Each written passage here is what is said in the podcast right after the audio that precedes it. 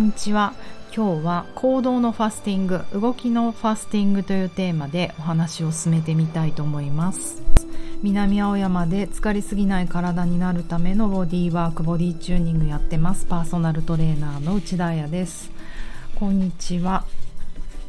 今日は26日月曜日ということで昨日はねクリスマス本番でした。皆さん楽しく過ごせましたか？私はですねもうちょっと寝てました。疲れ果てて。なんだそのクリスマスはっていう感じなんですけれどもまあまあそんなもんなんですよ。大人のクリスマスなんて。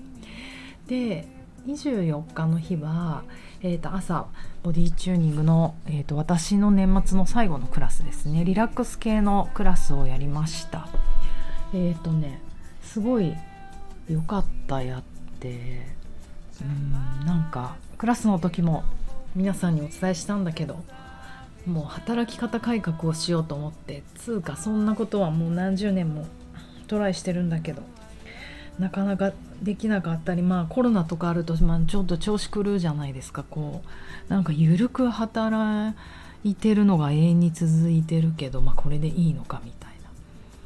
でも少ないパワーで最大限。This is more power が私の人生のモットーなので、まあ、そんな馬車馬みたいに働きたくないっていうか働きたいよ。働きたいんだけど持たないね体がね。あともうやりたいことがいっぱいありすぎるのでその自分が本当にやりたいことにもパワーを取っておきたいというもうねそのバランスですよね。とはいえ私の仕事ってやりたくてやってる仕事だからね。ってあすいません。なんかクリスマス後からこんな愚痴を言ってますが、えーと、そういう意味もあってなんかいつもね毎年結構最後の最後まで走り続けちゃうんですよ。まあそれが私のこのパターンだったかなずっと。特にあのコロナの前とかはなんか282930ぐらいで一般の方に向けて3日間の合宿のようなワークショップとかやってましたよね。懐かしいけどあれまたやりたいなと思うけどもう私じゃないね。若いトレーナーの子がいたらやればいいと思うけど楽しいから。でもあのー、やっぱりねそれをやると本当年末年始倒れちゃうんですよ。本当にもう倒れるというのはあの形容詞的なことではなく比喩メタファーではなく本気であのだって銭湯で倒れたこともあるし温泉で倒れたこともあるし気を失っちゃうんですね2秒ぐらい。うんうん。もう自律神経の失調の最たるものですよね。あの2秒私の脳には血液がいってなかったんだと思うと本当に怖いな人ってこうやって死ぬんだなってこうぽっくり死ぬってああいうことなんですか亡くなるってああいうことなんですかね。まあまあでも絶対体に良くないので本当打ちどころが悪いと危険ですよね。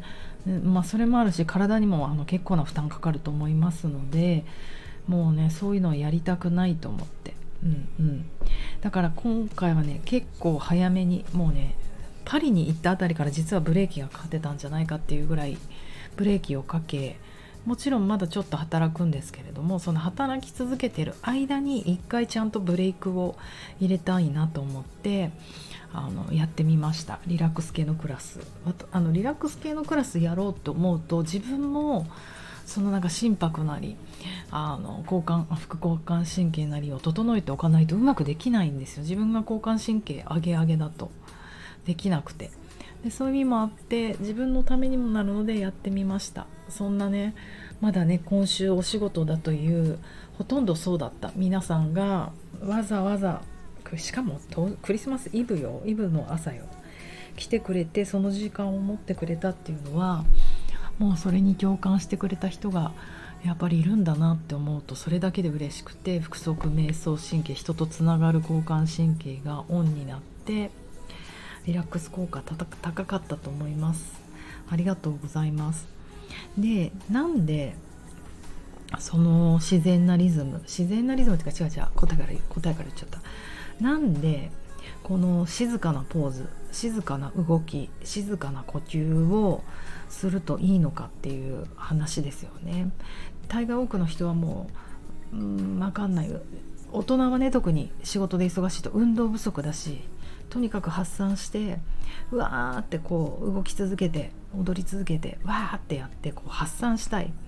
でその後にホッとするっていうあの、ね、シャバーサナとか。そういうあのスタイルが今までの運動の常識と思うんですけれどもここであえてゆっくりなポーズを取る理由って何だろうってちょっと考えてみたんですよ。でそれってやっぱりうーん何て言うのかな。あのそうね私が動いてて楽しいなと思える時ってもうより楽しくなる時もうハッピー We feel, I feel happier 私たちがもうハッピーの比較級ハッピーになる時ってどんな時だろうと思うとやっぱりね自分の体のリズムで動けた時なんですよね。うん、だからそれが元気な時は早くわーって動けたら楽しいしあのゆっくりの時はゆっくりのリズムで動くだしやっぱり自分のリズムで動くってあの平和なこと自分のピースだと思いませんか？うんうん。やっぱりそれが人それぞれ違うじゃない？あと日によっても違うじゃない？私もやけに速いリズムで頑張りたい時もあれば本当にこうリズムあんの今日っていうぐらいこうそろそろっとしてたい日もあるんですね。それは人もそうです。だからやっぱり自分のリズムを大切にするってすごく大事ででそれができてる人は気持ちがわかるから他の人のリズムもあのリスペクト尊重することできると思うんですよね。だからまず自分なんかすごいヘリコプター飛んでるけど。うん。でそれにはやっぱり激しい動きとか強い刺激を受けてる時って自分のリズムがわからないんですよ。ものすごい爆音でガンガンガンガンもうハウスの四つ打ちの超速いやつ鳴ってるとか。なんかわかんないよね。そのリズムに合わせちゃうから。うん。そのリズムに自分が合わせちゃうし。そうね。何？激しいリズム。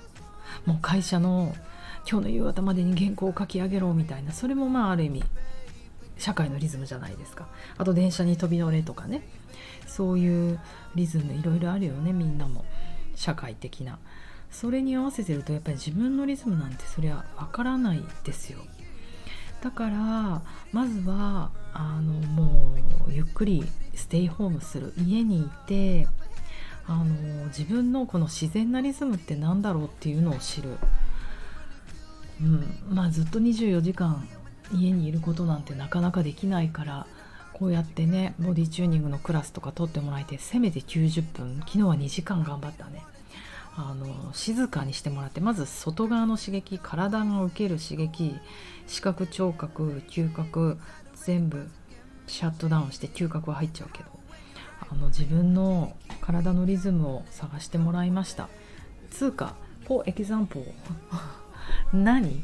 じゃあ体のリズムって何って話だと思うんですけどもすごい究極簡単に言うと,、えーと、自分がお腹すいたなってっていうのもリズムの一つ合図じゃないですか。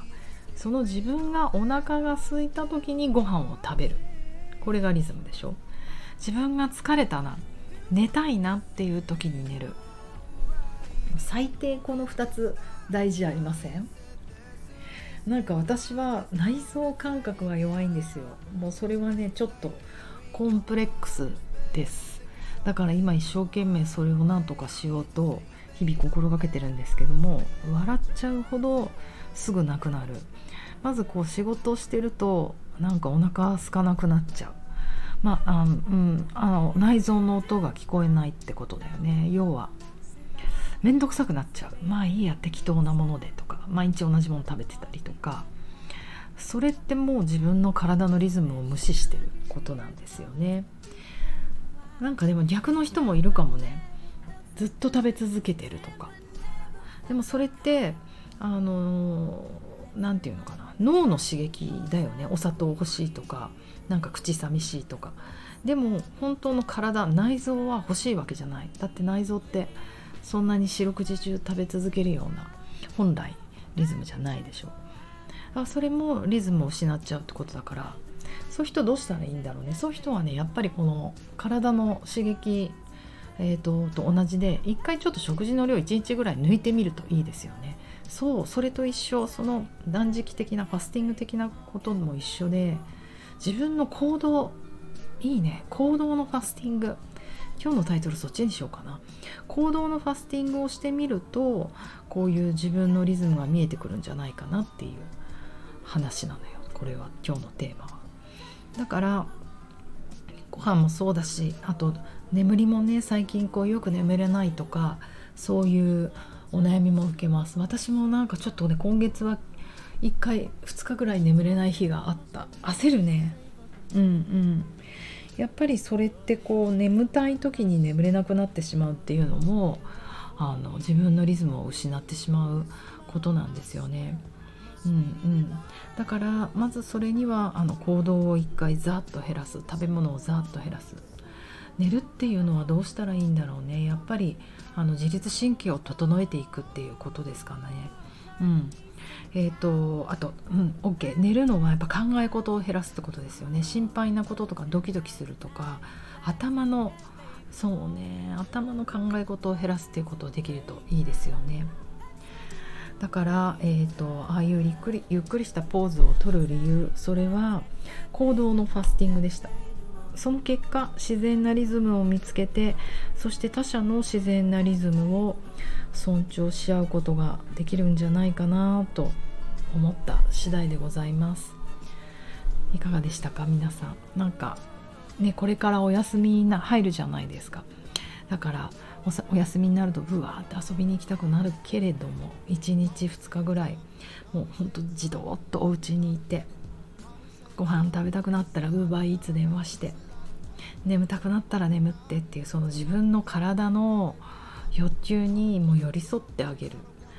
もうこれそう That's lazy girl なのかボーイなのかもしれないけどでもそれで自分の自然なリズムをあの見つけられたら他の人のリズムも尊重できるようになるんじゃないかなと思います。一個提案あの冬休みということで今日はイエーイ忘年会行ってきます。ではでは。